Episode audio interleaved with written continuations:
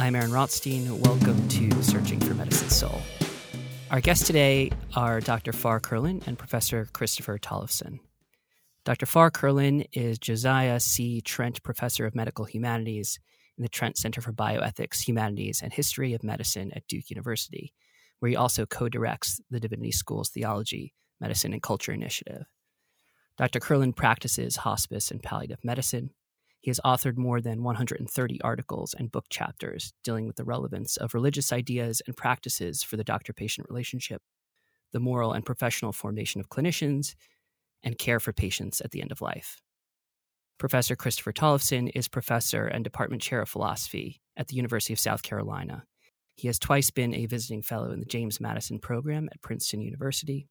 He's the author of Lying and Christian Ethics and co author of Embryo, A Defense of Human Life. In 2019 to 2020, he served as commissioner on the U.S. Department of State's Commission on Unalienable Human Rights. Both guests co wrote a book recently, published in August of 2021, entitled The Way of Medicine Ethics and the Healing Profession. Thank you both for taking the time to be with us today. Thanks, Aaron. Yeah, delighted. So I wanted to, to get started with the title of the book, which the background of the title tells a lot of the story. So, Chris, what is the way of medicine and, and how does it contrast with the way medicine is practiced today? Sure. Uh, the way of medicine is an answer to really two questions, and it's also, I think, maybe even better understood as a way of putting that those answers into practice in, in a physician's life. And the two questions are: what is medicine, and what is medicine for? And in our book, we we argue for what we think of as um, an answer that's part of a long tradition of thinking about medicine. We argue that medicine is a practice, that it's aimed at human health, and specifically that it's aimed at the health of the patient. That a physician is in a particular kind of community with a community that's oriented around that that patient's health. And we contrast this with what we call the provider of services model of medicine.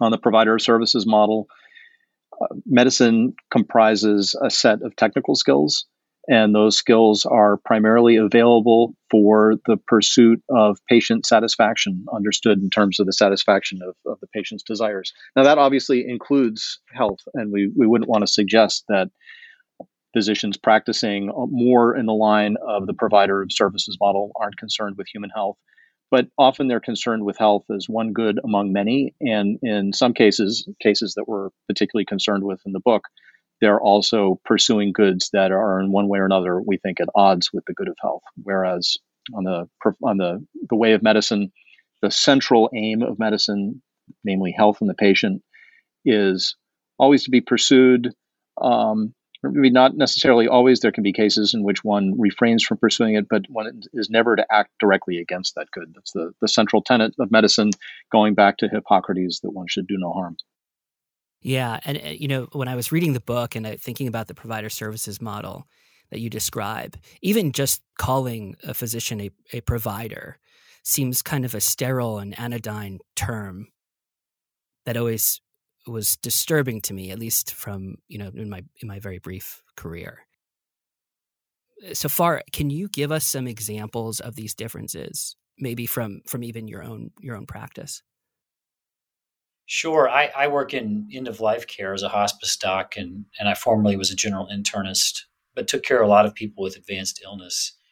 And the way the provider of services model uh, becomes really visible uh, there is that frequently when people are having what are called goals of care conversations um, or family meetings to discuss whether and to what extent some kind of medical intervention should be used to extend or continue uh, the the life of someone who's got some serious illness, things like ventilators and so on.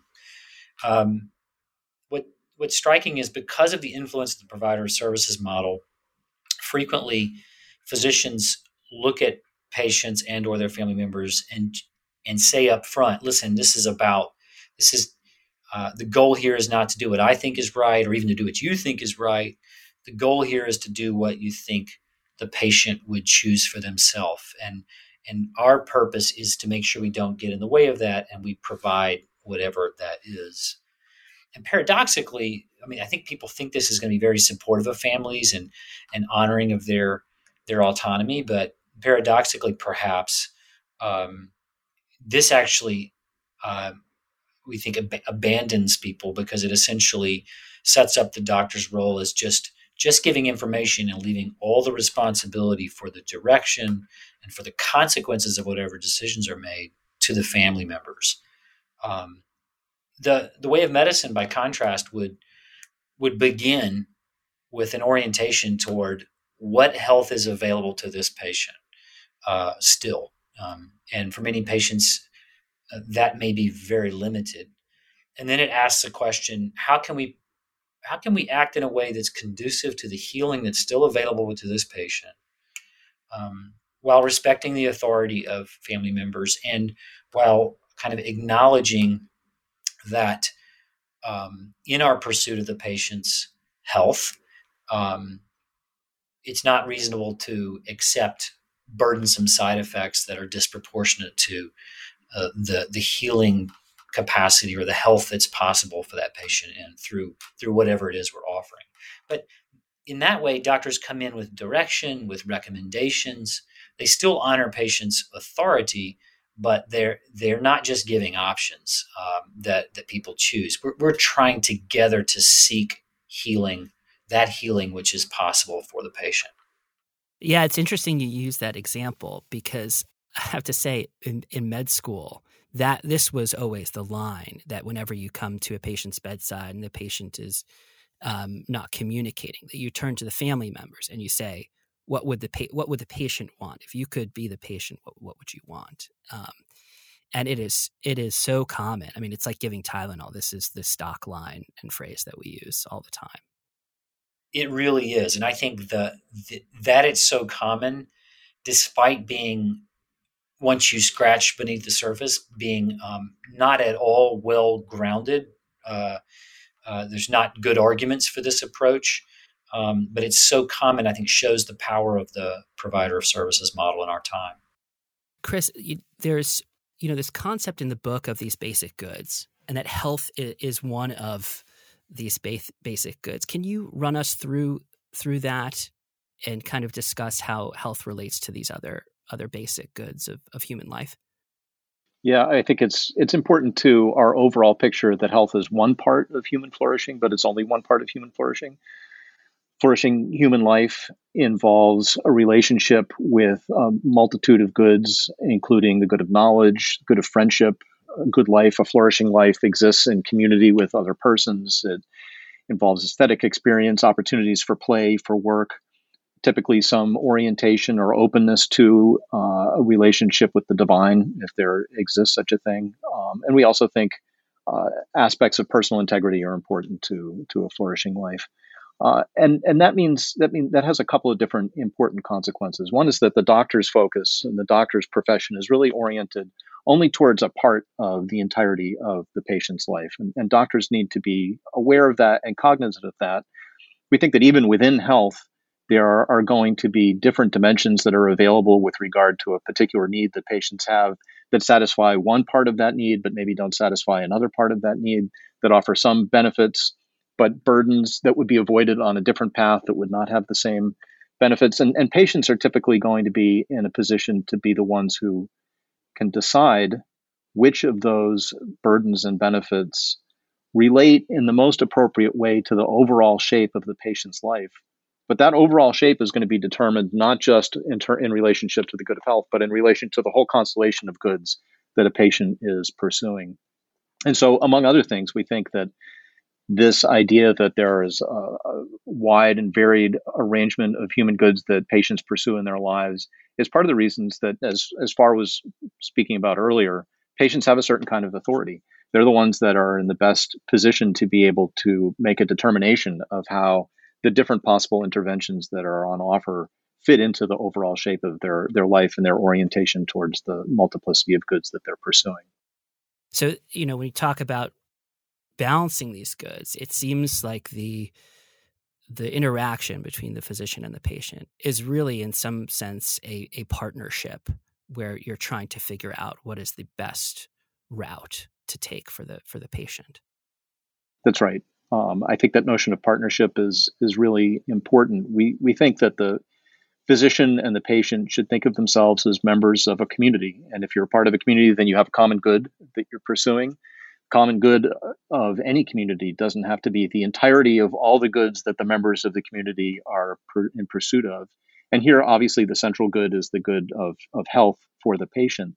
But we also think, and I, this is, I think, important to seeing some of the benefits of the way of medicine in terms of how it configures the doctor patient relationship, not just from the doctor side, but also from the patient side. If you're in a community and you're pursuing a common good, then all the members of that community are pursuing not just their own good, but the good of the other members of the community. And it can seem a little bit opaque how the patient can be doing that in relationship to the physician. But we think that that uh, an ideal of being a good physician emerges from the way of medicine. Um, being a good physician is being oriented towards health in the appropriate way and being oriented towards the patient's good in the appropriate way. And patients should will that for their physicians. They should they should will and hope and desire that their physicians be good doctors, not just because that's going to pay off for them in terms of medical outcomes, because sometimes it might not, but because that is part of what it means to be in a community with, with physicians. And I think that it's not obvious how that exists when you have the provider of services model. If you think of other contexts in which somebody is offering a service and somebody is paying for it, and really that's the end of the transaction, um, you might have some general desire that the person that you're paying to receive the money and that they'll be better off for it. But there's not necessarily a desire that they be specifically flourishing in their capacity as a barista or the person who offers you Wi-Fi or the person who offers you uh, some sort of service on your automobile, for instance. So I think this this plays into our larger picture of medicine as a profession that uh, really genuinely does profess something on the way of medicine in a way that we think is potentially lost on the provider of services model. Yeah, it sounds like the the provider services model is is sort of in line with uh, like consumerism in a way that you know the consumer comes and asks and the whoever is behind the counter provides. Right. Farr actually, if I could just, I mean, just a oh, very yeah, quick, quick comment on that, uh, yeah. because just on Tuesday, I had a student from one of my philosophy classes, a philosophy major, but who wants to go into medicine. And unprovoked by me in any way, shape, or form, we weren't mentioning uh, the book or, or any of my work with Farr, but he started worrying. He started telling me about how much he was worried that consumerism had affected medicine, and he wasn't sure how he was going to be able to deal with that when he was in medical school. And his hope in being a philosophy major now is that he's creating the resources for him to be able to resist the, the, the, sort of pull of a model that even now he sees as threatening to his overall welfare as a physician. Oh yeah, absolutely, and I I think Farr probably you see it in your practice. I certainly see it in my practice all the time, and um, it's definitely something that uh, I want to get to to with with both of you. But I, first, I I also maybe want to backtrack a little bit and and ask you, Farr, define health for us because it, I think sometimes people have very broad definitions of health, but uh, but your definition in the book is fairly specific. So I wonder if you can talk a little bit about that. Sure. Yeah, there. You know, health is we we argue is a real thing. It's it's objective in that sense. It's a something about which two people can uh, reason because it's not made up by one of them. Um, it's the kind of thing physicians can have expertise about. Now, health is, we think, a complex um, reality uh, in certain respects, and so you can't um, speak of health with the with the precision that you might be able to speak of some things. Um, but but you but there is much that can be said about health, and as we note in the book, we're, we're indebted certainly to the work of Leon Kass, who we think in the contemporary era has done uh, uh, as well as good a job as anyone in trying to to articulate what what health is. Um, so here's some some key some key parts of describing what health is. First, starting with what it's not. It, it's not merely the absence of disease. Um, it's not reducible to um, having all your lab values uh, uh, be within the normal range and your CAT scan be without apparent abnormality. Um, rather, it's a characteristic of activity of a living organism. Um, and in that respect, human health is similar to the health of squirrels and dolphins and other living organisms. Um, but the health of a particular type of organism is characteristic of the type of organism it is. So the health of a squirrel is going to be displayed somewhat differently than the health of a human being. Similar in certain respects, different in certain respects. Um, uh, Leon Kass ends up describing health as the well working of the organism as a whole. Um, and in second definition, second way of putting it is it's an activity of the body in accordance with its specific excellences. But if you think about a squirrel, just to give an analogy, um, how do you know a squirrel is healthy? It's, it's not by scanning them uh, first or drawing blood, um, much less by asking the squirrel, um, what is it that you value um, in your life? Uh, it is looking at the squirrel and seeing whether it has the kinds of activities that are characteristic of squirrels when squirrels are flourishing as squirrels, you know, beating their tails, chattering, climbing trees, and so on. And human beings, we think, are similar, although, our, of course, our characteristic activities are more complex than those of a squirrel. Um, but the key is a well working of the, the, the living body. So, human health is a bodily characteristic. And by that, we do not mean to suggest that mental health is something separate. Mental health is health of human bodies. I mean, uh, uh, it, it's not the ghost in the machine. Um, and it is um, uh, a characteristic of the of the organism as a whole. The kind of thing that doctors can gain expertise about, um, and can uh, can even disagree reasonably with their patients about, um, particularly when their patients think they're healthy and the doctors can tell that they are not. I want to switch, I guess, shift switch gears a little bit, um, and and maybe touch on the idea of consumerism, um, which I think relates in some ways to to autonomy. Um, and in, in a chapter of the book on autonomy, you write Unfortunately, medical practitioners have come to misunderstand autonomy along the way, and medical ethicists have come to overstate its importance greatly, leading to distortions in contemporary medicine and medical ethics. Chris, can you expand on this for us and, and tell us what you what you mean by this? Sure. And first of all, we we think that autonomy is something that's very important. Um, I would characterize myself as a, a grateful liberal uh, I know that criticisms of, of autonomy are frequently attended by more general criticisms of the, the liberal project, sort of in toto, and and uh, I, I, have disagreements with those those larger criticisms. And liberalism begins with the idea that human beings are are free, equal, and independent. I think all of those are in fact valuable aspects of, of the human condition they're not the only aspects of the human condition, of course. Human beings strive to be independent, but they also exist in conditions of great dependency throughout their life. Uh, and they strive to manifest the basic equality that they have in virtue of their human dignity. But of course, very frequently, their vulnerabilities lead them to, to exist in relationships with others that are structured by power and unjustly structured by power. Um, and human beings' freedom is, you know, uh, incapacitated in a wide variety of ways that I think are, are bad for people. But the ideal of autonomy, of making, being the author of your choices, and in some sense, although a limited sense, the author of your life, has come to mean more than um, those that sort of limited amount, that limited ideal of freedom to a form of self assertion and self expression that doesn't just need to be tolerated by other people, but needs to be positively facilitated by other people. So that so long as someone is making an autonomous choice, that seems to be sufficient for judging the choice right and for judging that the person who has made that choice has a right to certain forms of assistance.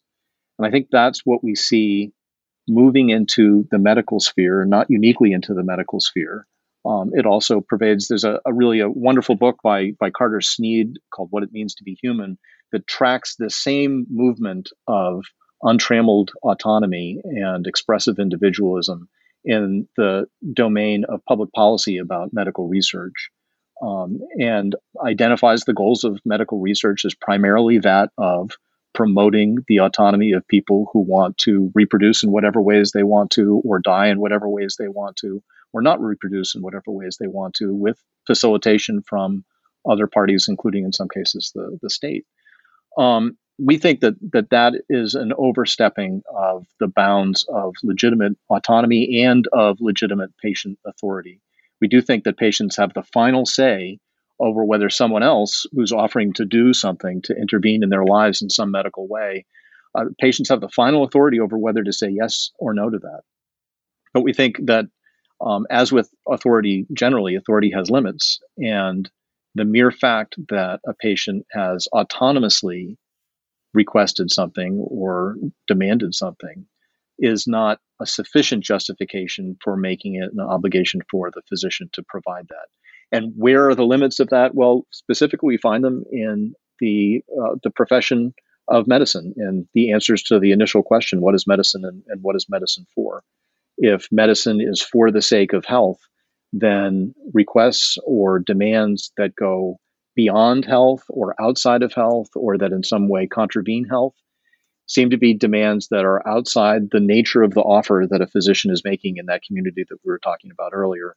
Um, they go outside the authority that the patient has to to ask or, re- or request something, and in a in consequence, physicians we think are are within not just their rights, but really within the domain of what it means for them to be a good doctor, what it means for them to be a good physician, and saying no, right? This this is this is outside the domain of what I have committed to and what I think of as especially important in the relationship that I have with you as my patient. If I could just briefly add, I think for the clinician listeners, a, a, one way to simplify this difference is to think about the difference between autonomy as a first principle or as a boundary.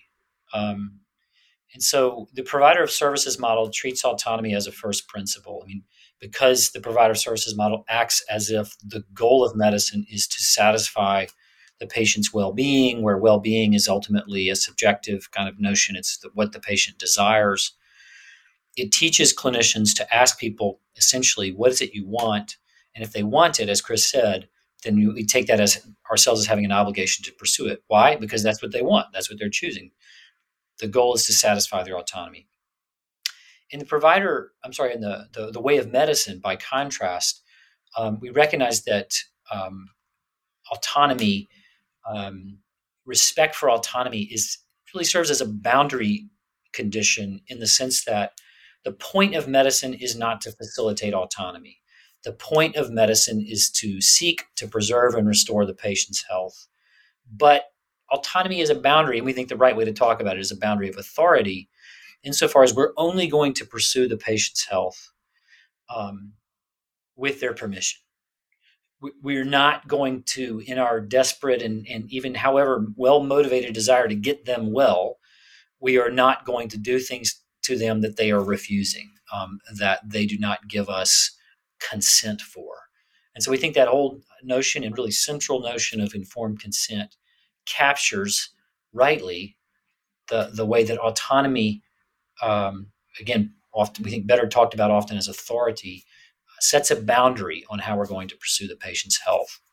Yeah, and and and that I mean, what you seem to be saying is that there's this tension in medicine between the the the autonomy of the physician for for conscientious objection to refuse to offer certain treatments um, while at the same time patients are able to to refuse life sustaining treatments and may may request those same treatments that the the physicians refuse to to provide.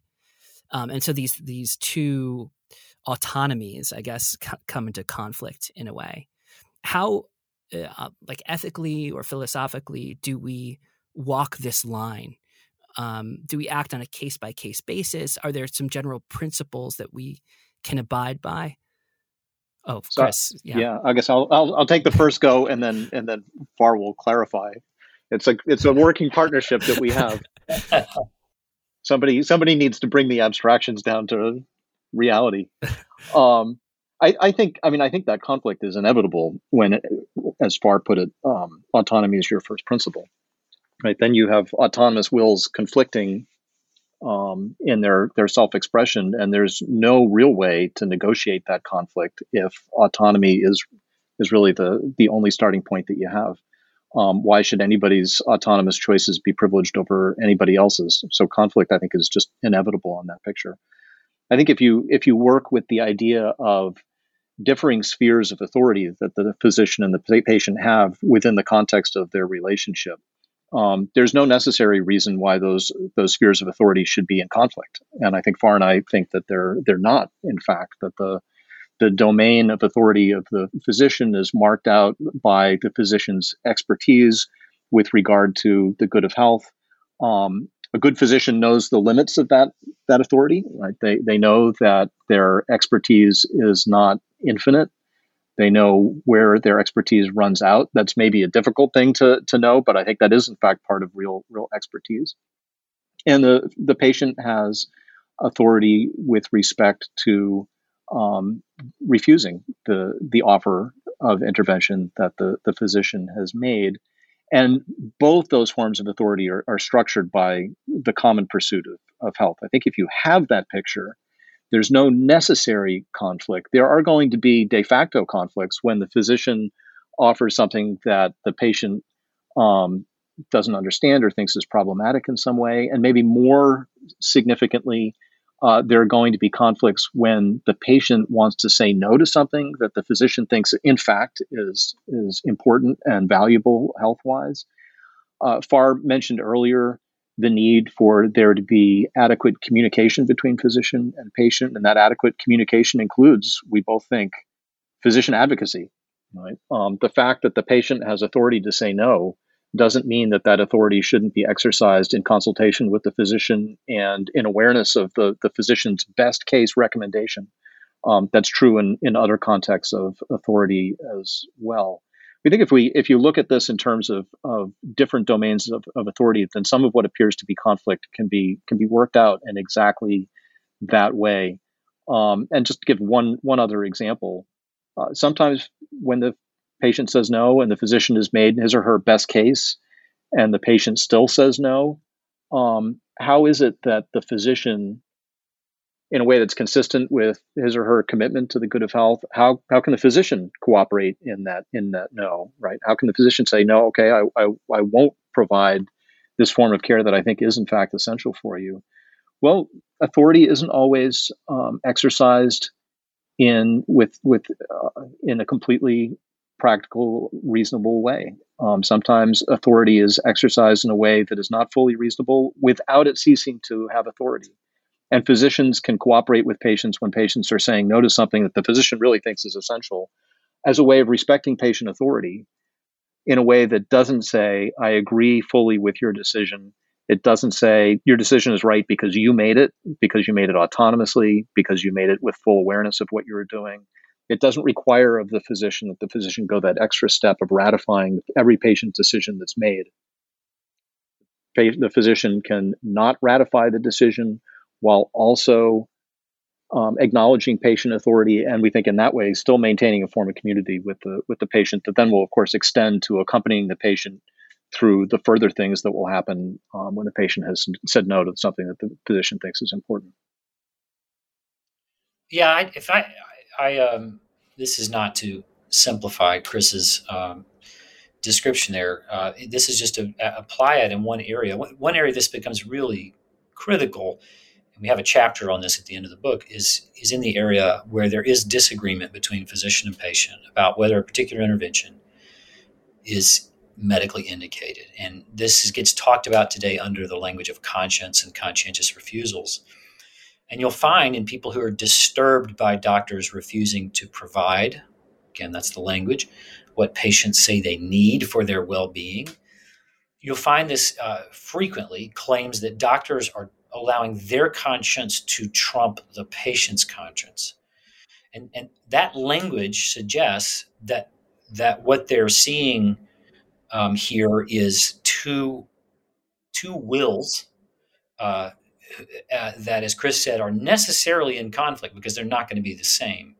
And then you just have a power dynamic, and understandably, people think, why should the powerful doctor get to determine what happens between two wills? But if you think more about the terms of authority, then you realize um, no, that, and, and particularly, well, both about the conscience and about authority, you realize that what's happening there is not one conscience trumping another.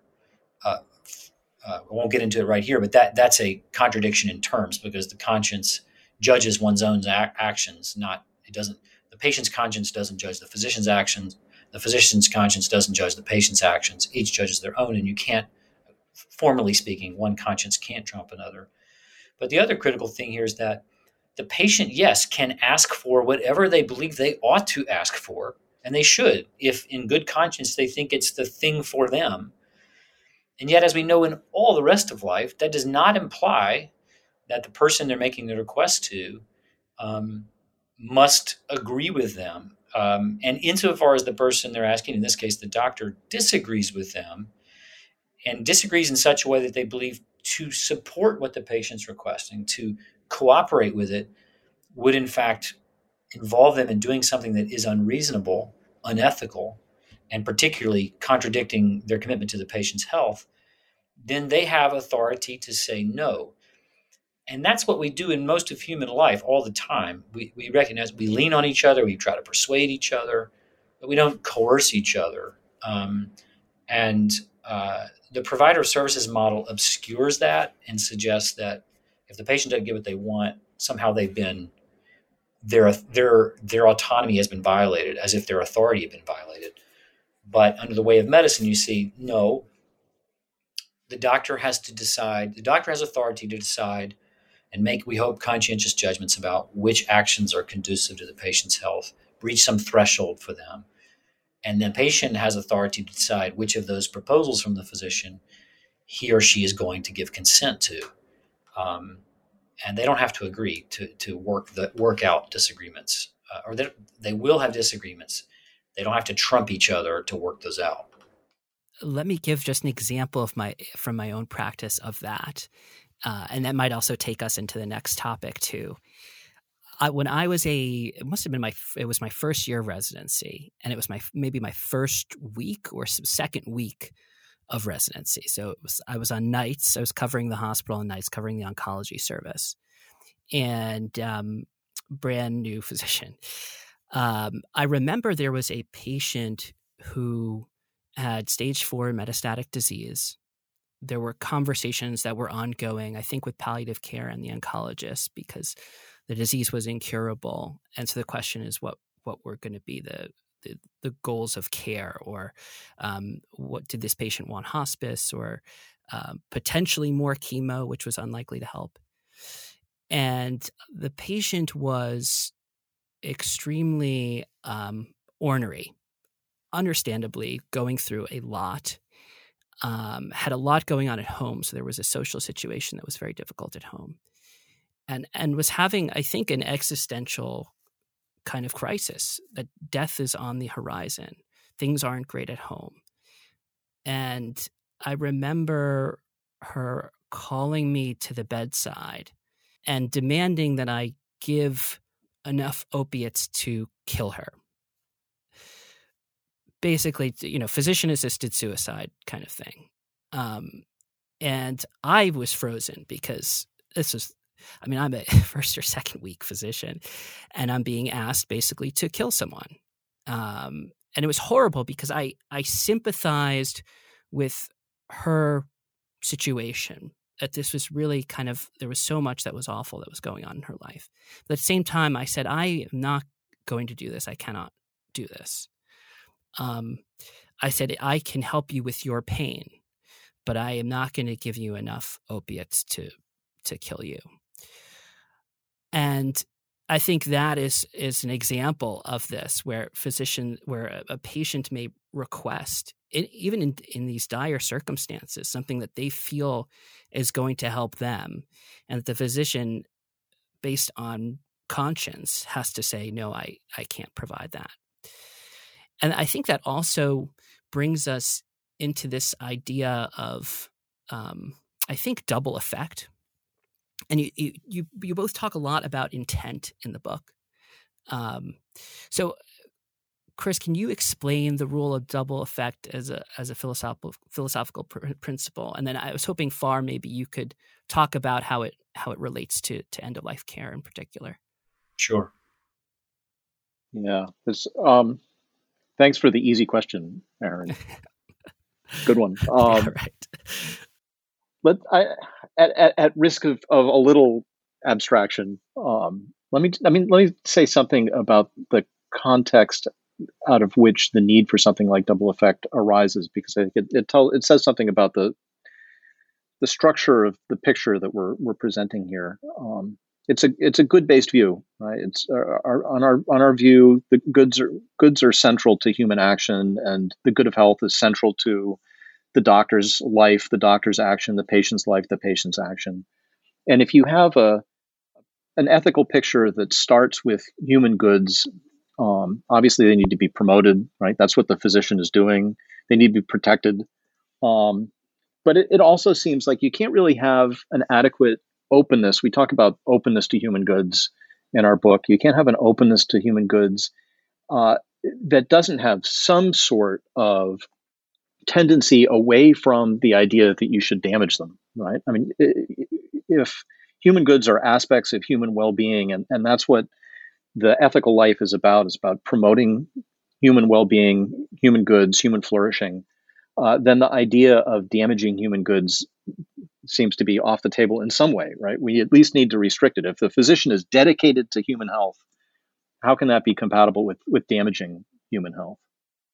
And yet we know that the pursuit of human health inevitably brings with it some damage to human health. You, you, we couldn't possibly address something as significant as cancer. Um, any of the interventions that we have for that surgery, chemotherapy, radiation also bring about some form of damage to the to the organism, some form of harm to to human health. Uh, how is that how is that possible? How can we square that with the fundamental orientation and commitment to human health? Well, I think we do that. We both think that we do this. We do that by framing the orientation in terms of intention. Right? What you can always refrain from doing as a physician and as a human being is intending harm to another person, intending damage to a, another person. And it seems to me clearly when the oncologist is um, is recommending surgery followed by chemotherapy, their intention is not to bring about the forms of damage that surgery and chemotherapy bring about. It's to bring about the forms of cure and healing that those interventions do, with the acceptance as a side effect of the damage to the organism that cutting is going to bring about, or that killing fast growing cells is going to bring about. Um, and so we think that there is a fundamental, a fundamental principle for physicians, which is that you should never intend harm to the good of health. We think that's entirely compatible and, in fact, required by the physician's profession. But double effect, the principle of double effect says, effect in effect that there can be harms that it would be impermissible for the physician or somebody else to intend that it can sometimes be permissible to accept as a side effect. If you had a physician that was intentionally trying to bring about the harms that, that radiation or chemotherapy does, that would be a bad physician. Um, but it's a good physician who pursues health in awareness that some side effects, some negative side effects, can be can be accepted. Um, we can talk. I think there's a lot lot to say. It's an essential topic in the context of thinking about physician assisted suicide and, and euthanasia and, and end of life decisions to withdraw right there you see exactly that distinction between intending death and withdrawing treatment because of the burdens that the treatment brings while recognizing that as a side effect life will be shortened um, but let me turn it over to Farr first to, to see what Farr wants to wants to say on this well the, the classic um, and this obviously is close to my own practice the classic way that the rule of double effect has been demonstrated is in the treatment of pain, in particular treatment of pain with opioids. Pain and breathlessness, two very common symptoms as people are dying. Um, and so it's been widely accepted across virtually every moral tradition that uh, uh, that if a patient has breathlessness uh, distressing, and we would argue health diminishing breathlessness and or pain, um, it is permissible to treat that pain. And then the question comes, but if you're using opioids, what if those opioids are going to lead to sedation as a side effect, or what if they're going to lead even to uh, suppression of their respiratory drive? And that might even, in some cases, at least in theory, might hasten their death. Um, then it's permissible, one's use of these is permissible if, and we, we think the rule double effect, which has a formal description that includes four conditions, we think can be summarized by saying you should intend only the good. Uh, so you should not intend to suppress their respiration. Um, you should not intend to sedate them, at least in a way that is itself a diminishment of health. Um, and that you should only accept as side effects those harm, uh, uh, accept, accept harmful side effects that you can foresee if you have proportionate reason to do so. And in this case, uh, proportionality, by the way, is not a scale of like we can balance up eight, you know, eight parts on one and seven parts on the other. It's, it, that's not the way it works. Um, and it's an all things considered kind of proportionality. But in the case where someone's dying and keeping them alive a little longer is literally limited to just keeping them alive a little longer. They're not going to be restored to health and they have serious pain or serious breathlessness. Widespread agreement is permissible to treat the pain and breathlessness and to accept as a not disproportionate side effect, you know, some some sedation, some even suppression of breathing, even in some cases, some acceleration of when they're going to die. And that's that's the classic one, and, I, and that's that's a critically important. Now I want to describe what we would we would take as a misuse, a very frequent misuse in our time of uh, uh, where the where the rule of double cut is essential, and people have wanted to dismiss it, and that is people will argue, and there's some very prominent folks, uh, including uh, Bob Truog and Franklin Miller, in a in a book a few years ago, um, who've argued that a um, that, that it's not sensible to say that you don't intend something that you can foresee being almost for certain. So, for example, you have a patient on a ventilator who is very frail and dying, and you know with great certainty that when you remove that ventilator, they're going to die soon. So, they would say, You're kidding yourself to say that you don't intend their death. It's right there in front of you. And there, and basically the argument is that if you have an action that is causally related to death and you willfully choose that action, namely removing the ventilator, then you're, you know, you're responsible for that death. And then it's just for, for these folks a matter of weighing up kind of um, in a utilitarian way, generally consequentialist. What's where's the greater good? Um, is it greater good to, for they to die or greater good for them not? But we would argue that no, you actually the, the rule of double effect is critical here as well. And, and, and a way that you can see that you do not intend the patient's death is by asking yourself uh, two things. One, what is your plan? Um, and two, what will you do if that which you foresee, namely the person dying, doesn't happen? So, if I were to remove a ventilator from someone people ask me, what is my plan? I would say it's to remove the ventilator. Well, why? Because the ventilator has a number of burdens that at this point, it seems to me, and in dialogue with the family, are disproportionate to the benefits the ventilator promises going forward. Um, and they might say, "Ha, you, you so you're, you're saying you don't you don't intend the person's death. You're kidding yourself." The way to see it, we're not kidding ourselves is to say, well, "What happens if they don't die?" And for me, clearly, if the patient doesn't die, I don't think that my plan has failed.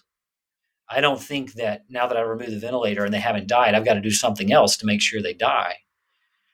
But if my intention is that they die, I will in fact feel like I've failed. And I have observed this in people who families think it's it's we've had enough, stop everything. Doctors say, yeah, they're going to die. They doctors withdraw the ventilator, let's say. The patient lives and families can get distressed and say, you know, you got to do something there. This is not what you expected. And doctors start cranking up the drugs. Um, I think in our, and we believe confusing, uh, uh, making the mistake here of taking the patient's death into their intention and, and basically working to bring it about. Um, so those are those are a couple of areas where this the rule of double effect cashes out. But this is a norm that is present all over medicine. You can't make sense of what doctors do without appeal to the rule of double effect. Yeah, Chris. Uh, just a very concrete case that illustrates what Farr was just saying. Um, when Karen Ann Quinlan's parents petitioned the court to have her ventilator removed, um, they made the argument that they were not intending her death. They were they were Roman Catholics. They believed that. Sorry, do you mind just giving that. us a little background on the? Sorry, yeah. So sure, um, yeah. one of the one of the most famous famous court cases in um, in identifying a patient's right to refuse life potentially life saving or life extending treatment um, involved Karen Ann Quinlan, um, who's in an irreversible coma, um, and her parents uh, arguing that this was uh, what she would have wanted and had identified as what she would have wanted, asked for the ventilator to be removed. Um, and they they held that they believed that that was consistent with their their Catholic beliefs. And one way in which I think they showed that is after the ventilator removed, Karen Ann Quinlan lived for over ten more years. Uh, they never suggested that her nutrition and hydration be removed. They continued to care for her for the rest of their life, uh, for the rest of her life it's clear that their intention had not been thwarted by her not dying. What they had sought was to have her removed from you know, a set of medical technological interventions that they felt were overly burdensome and were not consistent with the life that they wanted for for their daughter. I want to switch gears again to to medicine as a as a vocation.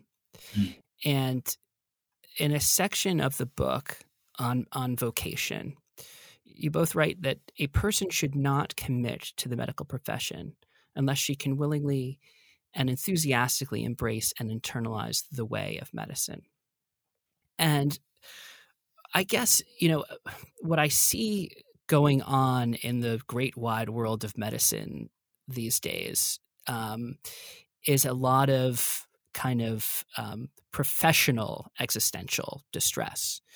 So, for instance, there was a, a, New York Times article last month on on female physicians and infertility, um, and the survey found that one in four of those who had tried to have a baby had been diagnosed with infertility, which is almost double the rate of the general public. And the article tied this to, to the long hours, physical demands of being on one's feet all day, as well as long training, grueling hours, which is not exactly you know an easy time to start a family. And you know maybe there are other cultural factors at play here. Um, but perhaps fairly or unfairly, one can say the profession might play a role, or the choice of profession might play a role. And one might say the same thing with with burnout, um, record levels of physician burnout and dissatisfaction. Um, and I, I think sometimes the solution suggested for this is that we have more of a personal life quote unquote outside of medicine. So time with and for family maybe phrasing it in the way that that we might discuss it a balancing of some of the basic goods of life um, that's discussed in the book. So i wonder if we talk about enthusiastically embracing and internalizing um, the way of medicine or medicine as a profession as a, as a vocation but trying to balance that with all these other things going on in life it, it sort of brings about these questions for me as, as I was reading the book. What is a vocation? And does that objection or that point maybe miss something about medicine or about the concept of vocation? And how can the way of medicine maybe salvage what we've lost? So maybe over to you, Farr, first. Sure. I, you know, we don't say a whole lot about burnout in the book. Um, but I've been very interested in this because the way burnouts, it is true that physicians have um, roughly double the levels of burnout of other more or less equally situated professionals. Um, and the way that this has been addressed primarily within the profession, I think, displays the power of the provider of services model, um, and therefore is actually the, the the the ways that people have tried to respond to burnout are making burnout worse. Um, and and I, I, mean that in this sense. Um, burnout is treated as a problem of improper work life balance. And you talked about how we need more personal time, not such long hours, and so on, and, and a corollary lack of self care. But the way that way of construing medicine suggests that um, if work goes up, life goes down. And it is true that many doctors experience medicine that way, but we believe that that is a symptom of people coming to be uh, habituated to and experiencing themselves as um, practicing the provider of services model. They are morally detached, as the provider of the services model requires. They they are not asked to commit themselves wholly toward pursuing what they believe is good, because that would, after all, potentially impose values on their practice of medicine that might get in the way of patients' well being as the patients perceive it. And there's all this market influence and bureaucratic influence that itself reifies this idea that doctors are interchangeable cogs in this kind of um, complex industrial bureaucracy, which is the healthcare system. And so, if insofar as that's true, and that's true a lot, then it seems like the thing you need to do is reduce the amount of work you do and and up the amount of life you do. But but here's the thing: why do we think medicine has been this practice that for forever in human history has been esteemed as a worthy way to spend a life, and that for the most part, um, people who've practiced it have found it richly uh, challenging, of course, difficult, tiring, but also richly stimulating and rewarding.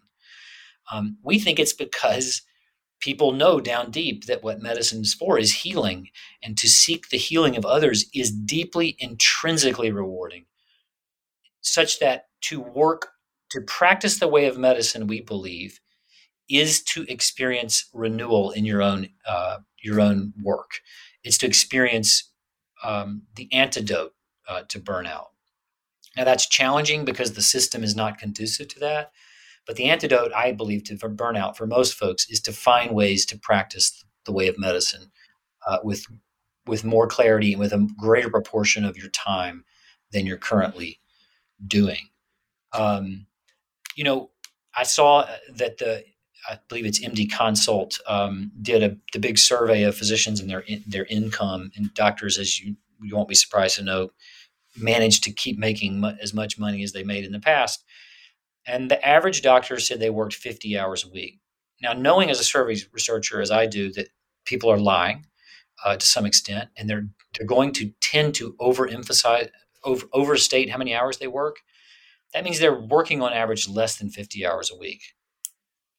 I don't know anyone who thinks the average doctor in the 1920s or 30s or 40s worked less than 50 hours a week. Um, so the issue is not that we're working more; it's that we're spending more of our time doing things that seem utterly disconnected from preserving and restoring the patient's health. Absolutely. Um, yeah, Chris. Yeah, this is just a. I think this is complementary to what what Farr is saying. Um, which I, I, think was really very nicely put. But you know, the when we when we talked earlier about the the wide range of human goods, of course, that's true for the physician as well. The physician is especially committed to the good of health, but of course, their life has to take shape in light of the wider range of, of goods that are essential to human flourishing. Um, and all I think you know this is this is a problem in the you know in the world of, of academics these days, uh, in the world of, of lawyers there's there are both problems with the way in which professions have been evacuated of a certain kind of meaning so that it seems like you're doing something that is unnecessary or you know not not aimed at something profoundly important and that that needs to be restored. But also there i think there's a threat um, in the way that it has become increasingly difficult to integrate what you're doing in any of the professions with the other things in your life that are also essential to to giving life meaning and shape, such as your family life, your faith life. If we, you know, we think about academic life or medical life or the lawyer's life as rigidly hived off from family or from faith or from play, from jokes, from from the various things that that we think are, are flourishing, then it becomes difficult to. I mean, for us, there's some line where we say vocation names the overall shape of your your life. That overall shape should have some coherence. I think this is just a problem of, of modern life. How do you give the overall shape of your life coherence when everything se- seems to be put off into its its own box? And trying to find a way that you can live in a university or in a hospital, um, or in a law firm or in a business that doesn't create um, unnecessary and alienated alienating boundaries between you and your children or you and your spouse or you and your faith i think is a real challenge that that all the professions need to address today not just medicine yeah and, and do you think it it in some ways our modern life undoes the concept of vocation that the concept of vocation takes into account all of these other things that are important in life all these other goods um, right so no, absolutely. Yeah. I mean, you know, medicine is, we say that it's vocational, but we don't say that it's your single vocation, right? Your vocation is the overall shape of your commitment to goods and persons and how it all hangs together. And if you have, you know, if you think of your life as solely vocationally committed to medicine, I mean, you could only do it. I don't know how many how many hours a week you could possibly be a, med- a physician. Um, if the rest of your life throughout the week has no connection to that, has no integration with that, then you're living a divided life. You don't have a vocation, um, and you need to figure out how to how to bring a kind of coherence to the the pursuits that your life ought to have in order to be a fully flourishing life. Mm, yeah, yeah. And, and, and that actually perfectly segues into uh, I think the last question that I have for you both. Um, and I, I'd like to hear what you both think about this. I it's easy to lose hope for for the future of medicine um, as a vocation, as a noble art where you can practice a consistent ethic. The, the incentives seem to me to be so perverse on a day to day basis, uh, and this is really, I would say, across the board at, at almost every institution that I have friends who are who are working for. Um, I myself spend probably 50% of my time that's supposed to be caring for patients looking at a computer, whether it's writing notes, putting in medication orders, imaging orders, things like that, which is, again, not an uncommon tale. Reimbursements are to some extent based on patient satisfaction. So you incentivize the provider services model that you both discussed. And hours are poured into um, various online modules or videos on health and wellness, fire safety, um, HIPAA laws about you know patient privacy. I mean, I could go on. There, it's it's kind of oh, I, I could go on for you. yeah, and and it feels as if we're being pulled in many different directions. Um, and pushed in many different directions, but all of those directions lead towards the provider services model and away from the way of medicine. So I, I wonder is there hope for the profession? I hope you both say yes. Uh, and and what does the future look like, what, or what can be done to change this seemingly inevitable march towards uh, quote unquote providership? Or could I could I go first so that you can sure. have the last word on this, since it's more appropriately your last word? Um, I'm just going to say something that's not directly related uh, and I think, as I said, uh, life in a university, the academic life has similar. It's not the same, but but similar kinds of concerns. Um, and one of the ways that that I have tried to address them over the last six or seven years, um, that I think will has some parallels, especially with what Farr and I have done over the last twelve years in terms of the seminar that we've we've taught and the upshot of that seminar and the lives of various people and in fact, maybe I even learned this from the seminar and its its upshot. I've um, my family moved to a house closer to the university to where I work, um, and we've made the, our house available and open for a wide variety of events involving students and faculty at the university who have similar concerns to ours and are worried about the future of the university, the future of their profession. And what we've tried to do is to start building up smaller forms of community within which those those concerns can be shared and within which people in units larger than one, right, on their own, worried about what the future holds, can start to strategize together, come together to um, create opportunities and possibilities, and to extend that network um, in ways that that maybe down the road, I mean, certainly to some extent now, are going to create alternative models within the overall academic profession, right, within which students and faculty can interact with one another, pursue work, pursue research, pursue teaching in a way that, that is more integrated with their lives overall and taps into the sources of flourishing that we think the academic life makes available. And I think, you know, you see this. Uh, one of the things that is amazing to me about the seminar that Farr and I have taught over the last 12 years is the extent to which students that we had six years, eight years, 10 years ago have started to do that themselves. Uh, they've started to come together to form uh, networks of people who share the same concern that you have, Aaron, and are trying to provide support for one another and to create communities in which they can start working out better possibilities for the, the future. And uh, to me, that gives me a lot of hope. Yeah, and I I am likewise, though not optimistic, certainly not in the short term, uh, about the profession. Am um, confident that it will not entirely. Um, I'm confident that eventually its renewal will come. Um, you know, there's a just to give a theological uh, note here. Christian hope uh, my late colleague Allen Verhey said, and I believe he he may have stolen this from Paul Ramsey, um, but that Christian hope means we neither we need neither fear the problem nor trust the solution too much. Um, but I'm I'm confident also because people keep getting sick. That is not going to stop because of the human condition. This is part of the objectivity of health and illness. People keep getting sick, and every time people get sick, they embody this and they confront medicine with the reality that what their doctors really long to do and really know down deep they're meant to do is to attend to that person's health and try to seek their healing and that that is what this profession is for so I think we are we have a kind of perpetual resource to keep us from forgetting.